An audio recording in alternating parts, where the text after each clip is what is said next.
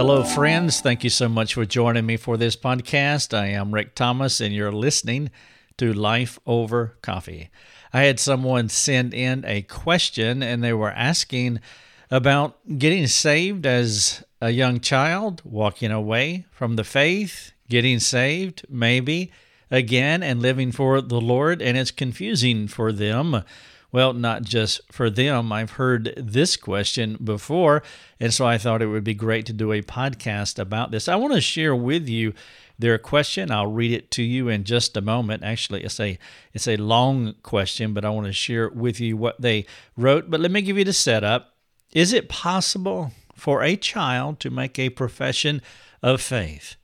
To walk away from the Lord, live for Satan, and become a Christian later in life? Now, that is a whopper of a question, and I'm pretty sure you have thought about it at some point in your life. And some of you are struggling with your profession of faith now, whether it was when you were a child or now. Perhaps you have had two professions of faith. You made one of a child as a child, and you made one later on. Well, I want to delve into the different aspects of this common concern. Maybe one of the ways that you can think about this is how would you respond to a person who wants to know about a child getting saved but drifts from the faith only to come back as an adult? It is something that you do want to think about and you do want to have a response. All disciple makers need to have a response to this complex and many angled, a multi perspectival question that's being asked here. If you want to read what I'm sharing with you in this podcast, you can read the show notes for this episode. This is episode 240. It is titled, Is It Possible to Be Saved as a Child and Get Saved Later? Now, I put the first saved here in quotation marks because we're not sure if that is really genuine or not. And so the question is is it possible to be saved, in quotation marks, as a child and get saved later? Let me share with you this question that the person sent in a question and a commentary. It is quite lengthy, but I think it's important to share all of it. Here it is. I slightly edited it for grammar purposes, and also I wanted to flatten it out uh, so that we can keep it generic, not pointing to any individual specifically, uh, so we can have universal application for all of us because it does apply to us. And so this person wrote in, they said, Can someone who grew up in the church and professed faith but was not saved, who then turned away to live a blasphemous, vile, perverted life, be a Christian when they are older? Everything I read says that there's just no hope for an apostate. But I genuinely believe that God has saved me. I'm born again. But I'm trying to make sense of my experience when I was 16, when I left to pursue worldly lust. I'm not positive I truly understood the gospel, though I may have. I was not saved, though I did believe in Jesus. But I've been walking in the faith for three years now, and I keep having these fears that what I did when I was 16 was apostasy and what that means concerning my faith now. There has been a real transformation in my life. I see evidence of God's grace working in me, repentance and faith the fruits of the Spirit, though not as much as I like. Well, yeah, me too. I think everybody else says yes and amen. I we want to do more. We want to be better. We want to be more obedient. Hopefully, without it compounding us with guilt and hopelessness, but hopefully we all have enough self awareness to see that uh, we're not doing it as much as we like. And then the questioner goes on and says, But it's been a fantastic experience. I want to continue to grow in grace and faith. I enjoy great seasons of assurance, but I sometimes am overwhelmed by these fears that if what I did when I was 16 and after that. I mean, I sought the world with complete abandon. I tattooed Lucifer on, on my arm in jail and used to yell, Hell, Satan! To people on the street to be obnoxious and vulgar. This condition, uh, let me say this, by the way, for those of you who do evangelistic work and you serve or try to reach out to angry people, whether evangelistically or reaching out to Christians. Listen what this person is saying. He would yell these these horrific things to people on the street just to be obnoxious and vulgar. It reminds me of what the Lord told, I believe it was Samuel, said, They are not rejecting you, for they are rejecting me. And I always keep that in mind when I'm dealing with people like this who may be yelling obnoxious and vulgar things at me that they're not really rejecting me. I'm just a person that's in front of them. They are really rejecting God. And you need to keep that in mind because you can take things just a little bit too personal that people say to you. They have a greater problem with God. And so you don't want to make yourself the center of attention or the center of it all because you're not really. God is. And so this person was being obnoxious and vulgar. He says this condition was not a backslide because I was never truly saved before. I am truly ashamed of all my sin. And now, at this age, I've been walking with the Lord for three years. There continues to be growth. All glory to God. But I have been struggling and bothered by the question of if I committed apostasy at 16.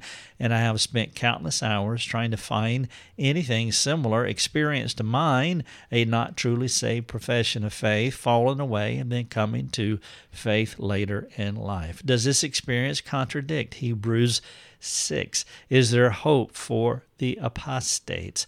I would truly appreciate any insight into this. Everything I've read says the apostate is hopeless. But I know there are many stories of people who grew up in the church and left when they were younger, only for the Lord to save them at a later age. Aren't there?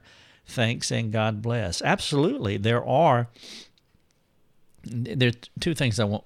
Well, there are several things I want to say here. Yeah, there are a lot of a lot of kids that are leaving the church. In fact, more kids are leaving the church today than ever before. Well, in our in the last several generations, we have seen eh, just an incredible number of kids. And there's so much documentation on this.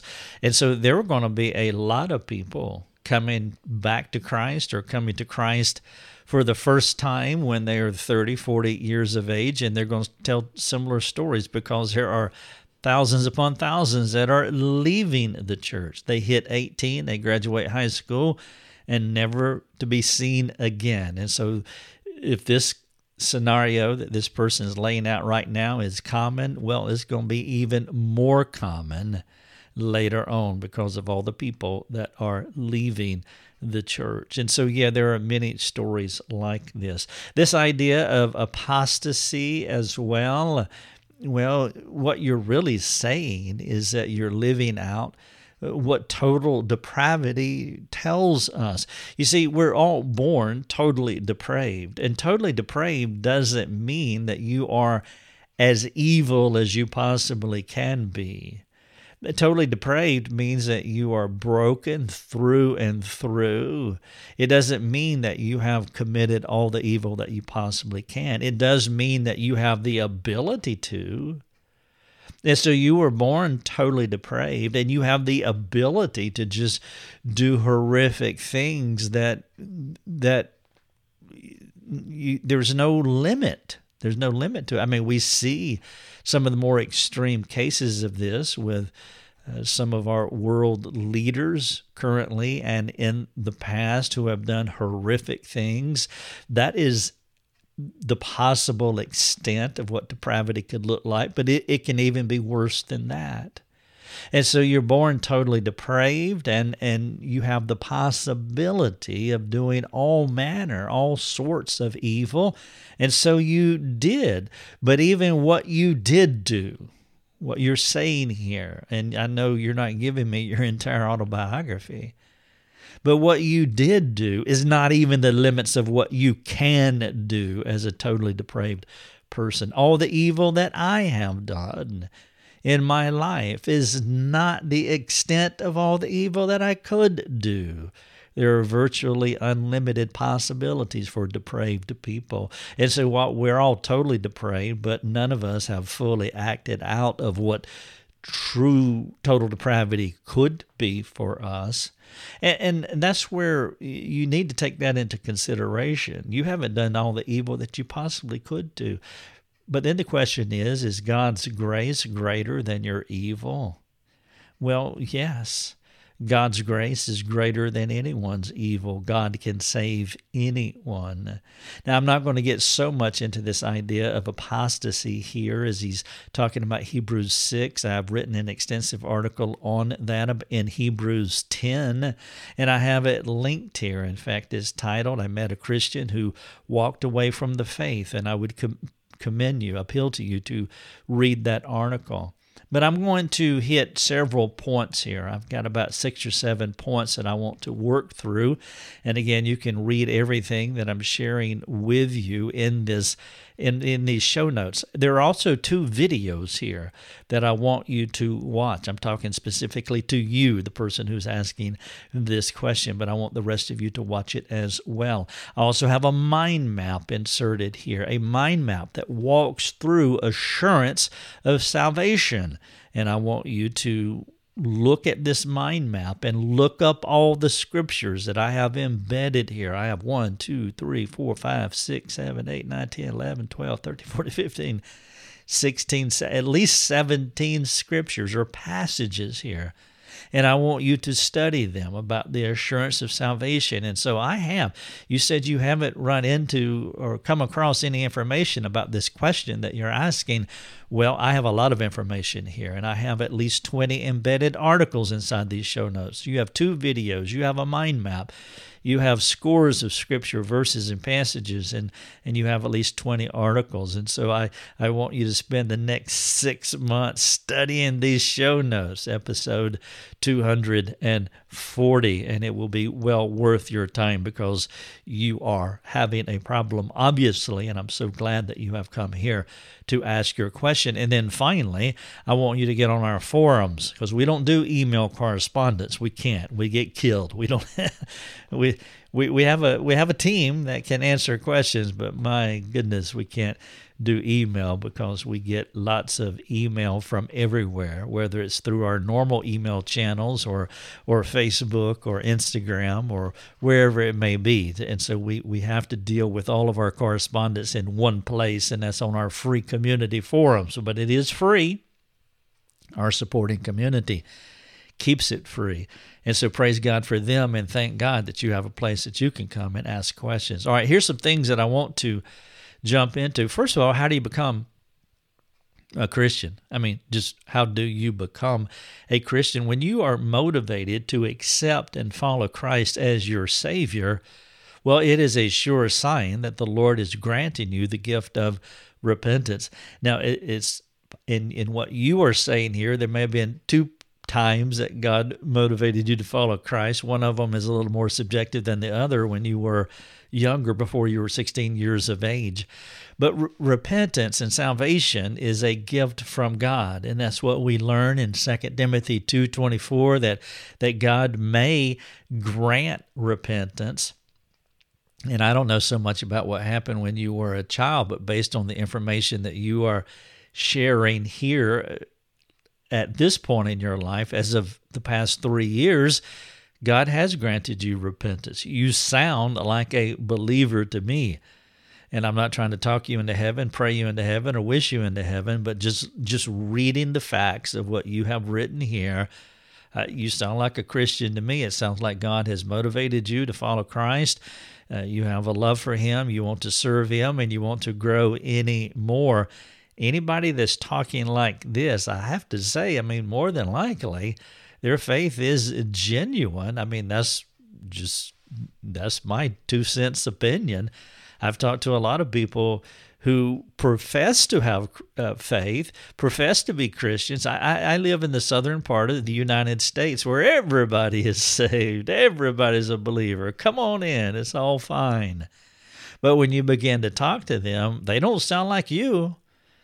Many of them don't. They don't sound like a passion for Christ and even regret over the past or even a little bit of regret because they're not just growing enough. No, you, you sound like a Christian to me. And so one of the things is how do you become a Christian is God grants it. And then there are, there are evidences of that salvation. Another point that I want to make here is this idea of ev- uh, experience versus faith. You talk a lot in your, que- or several times in your question that you sent or your commentary about your experience. And your experience has a, uh, a, a, lot of control and, and mental shaping uh, over you. Now, experience is vital. There's no question about that. We all should have a experience. We we all should have a testimony. But but your experience and then your past experience and your current experience, it, your past experience is having a little bit, a little more control than it should.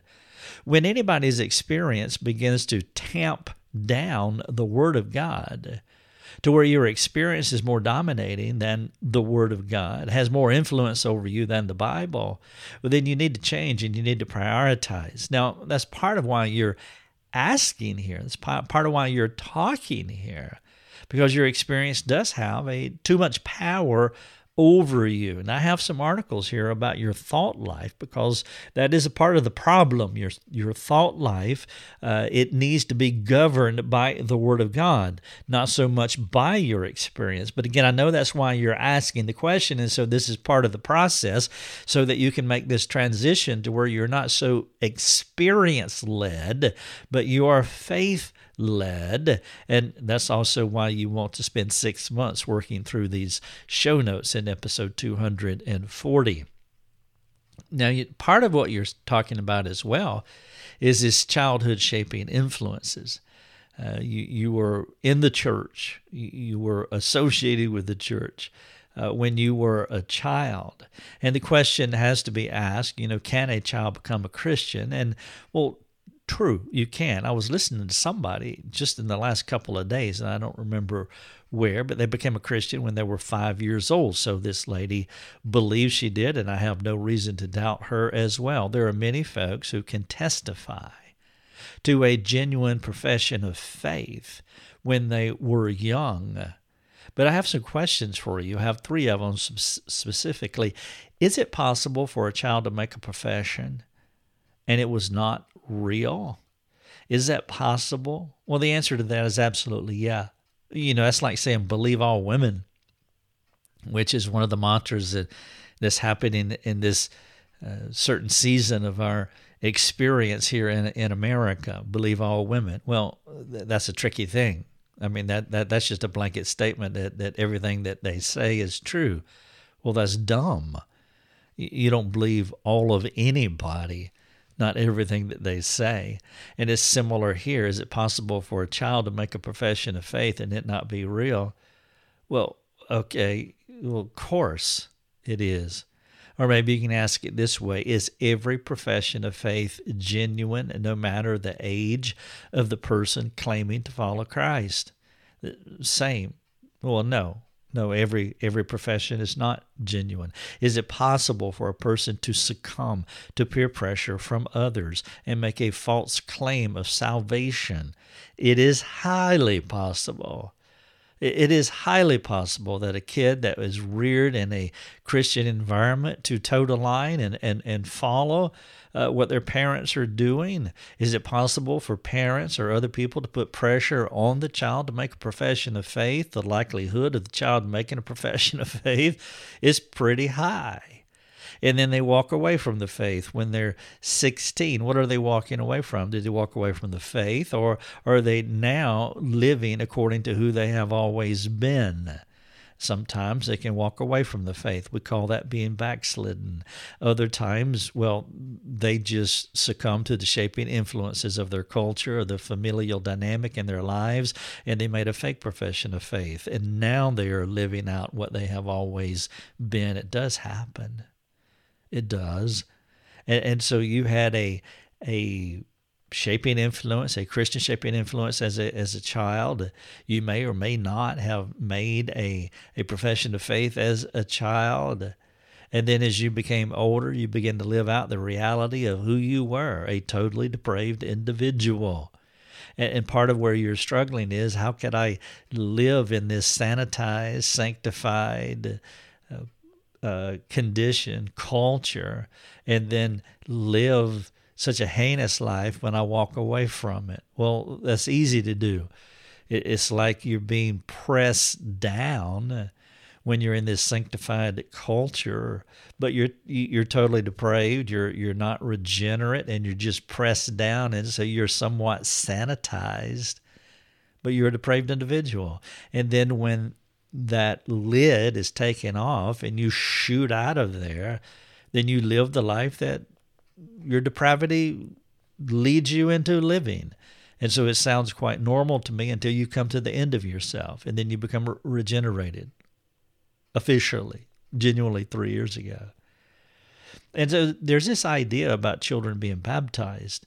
And I do wanted to speak briefly to it because sometimes what happens is these children make a profession of faith and then they are uh, their parents have them baptized or they want to be baptized and there there can be a herd mentality here. There can be group think now, I, I don't want to get the, the nasty grams that say you, you mean children should not be baptized. No, you can baptize your children if you want to. It doesn't matter to me what, what you do, but I do want you to move with wisdom. I have a friend who believes that uh, he's taking Acts 2.38, repent, be baptized, and he takes it as, the, as soon as you ask Jesus in your heart, you got to get him in the water. And I think that's an immature. Well, first of all, he's taking a historical narrative out of Acts and he's making it normative and across the board. And this is how this is how it should be. Well, that's unwise. But he doesn't have a an in-depth understanding of of the Bible as well, and so you can overlook that. And when his children get saved, he, he gets them in the water immediately, and that's fine. I wouldn't do that, but that's fine. You have the freedom to choose if you want to baptize somebody uh, after a genuine testimony of faith. Just for the record, the way that we do it, but I want you to hear this carefully. I don't care what you do, honestly, as long as you do it with wisdom. And so I don't believe that our way is the right way for everybody. It's just the way that we have chosen to do it as a family.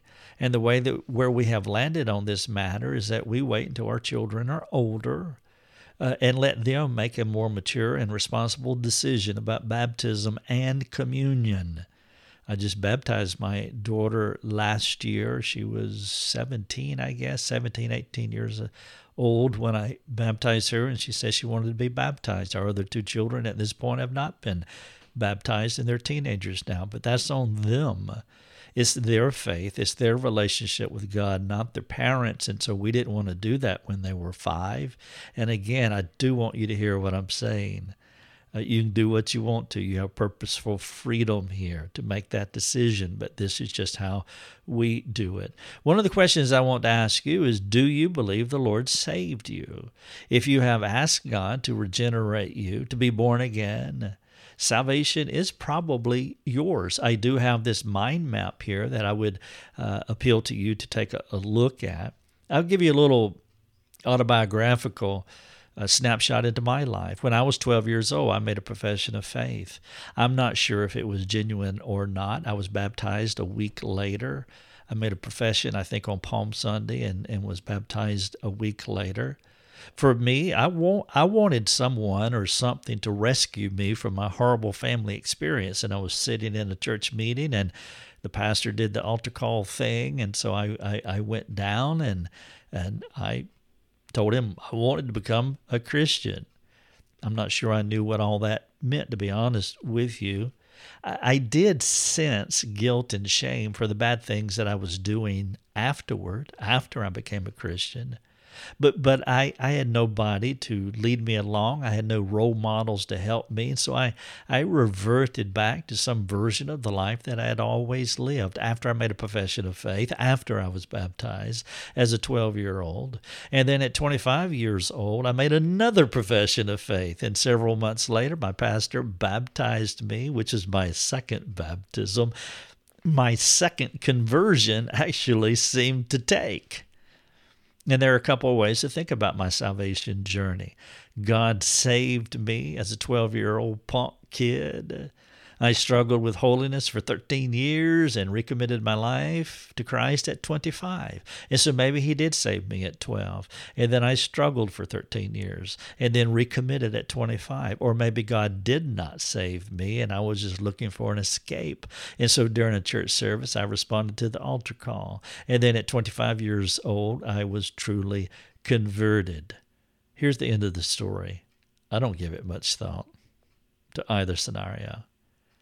What is more what is more crucial is where I am today, how I think about and respond to God in my life, practically speaking, today. And for the past 35 years, uh, at, at this recording, I'm 61 years old. For the past 35 years, I've been walking with the Lord, and I don't let my mind fall into subjective analysis.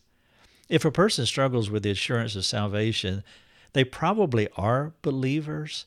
It seems likely that a non Christian, it seems very likely that a non Christian would struggle with such matters because they don't care. Typically, folks who want something so much that they will fear of not having it. And that's why a person who wants something like salvation so much, you will fear. You can fear of not having it. Unregenerate people don't want salvation, so they don't fear losing it. Let's say that you you didn't want a particular job. Say you, there was a job at the hospital and you just don't want that job. You're not going to fear not having that job. You're not even going to think about it because you don't want that job. But let's say that you did want that job at the hospital well, you'll worry about it. You will wonder if you could get it. You'll wonder if you could keep it. You would fear losing it. We fear what we want, but think we can lose. Now, my goal here, again, is not to talk you into heaven, but to bring some common sense about the human psyche when it comes to our desires, our hopes, dreams, and wishes. We worry about the things that we want. There are two primary personality types those who overthink a situation and those who can let things go. I'm an overthinker, and Lucia can let things go. We're the two personality types. It's the introspective me, the reflective type that can worry too much, and I do. People like me, we have a continuously running processor that we just haven't learned how to stop, always running in our minds. That other personality type has the gift of pushing stop on the voice machine that runs through their heads. The backside liability of the overthinker, and I suspect that the person is asking this question is an overthinker. They tend to worry too much. Their gift is the ability to think, the ability to analyze, the ability to process data. But when sin enters into a gift, this type of person, they can tie themselves into mental knots overthinking their fears. I want to close this podcast, episode 240, and I pulled out some of the things that this question asker mentioned in this long question commentary that they sent in that really speaks to genuine conversion. One, they have a clear testimony of conversion. If you have a clear testimony of conversion, well, that's helpful. I'm not saying that you have to remember the the the plank on the floor in the old church building where you put your knee when you ask Jesus into your heart. I'm not talking about that kind of stuff. Do you have clear testimony of conversion? When did God save you? What happened? What are the circumstances around it? Number two, he has a love for God. Number three, he has a love for others. Number four, he has a passion for serving the Lord. Number five, he has appropriate regret over his past. Appropriate regret, not, well, he has a little too much regret over some of it. And then number six, he has evidence of transformation, fruit of the Spirit. A clear testimony of conversion, a love of God, love of others, passion for serving, appropriate regret over the past, and evidence of transformation. I don't know. Sounds like a person who's born again. Now, if you want to talk more about this, please jump on our free community forums. You can do that, and our team, we're, we're waiting for you. So let's get there. Let's ask, and we'll be ready to serve you. You have been listening to Life Over Coffee with Rick Thomas. If you have a question for Rick, you can let him know by sending him a note through his website, rickthomas.net. That's rickthomas.net. Thanks for listening. Enjoy your coffee.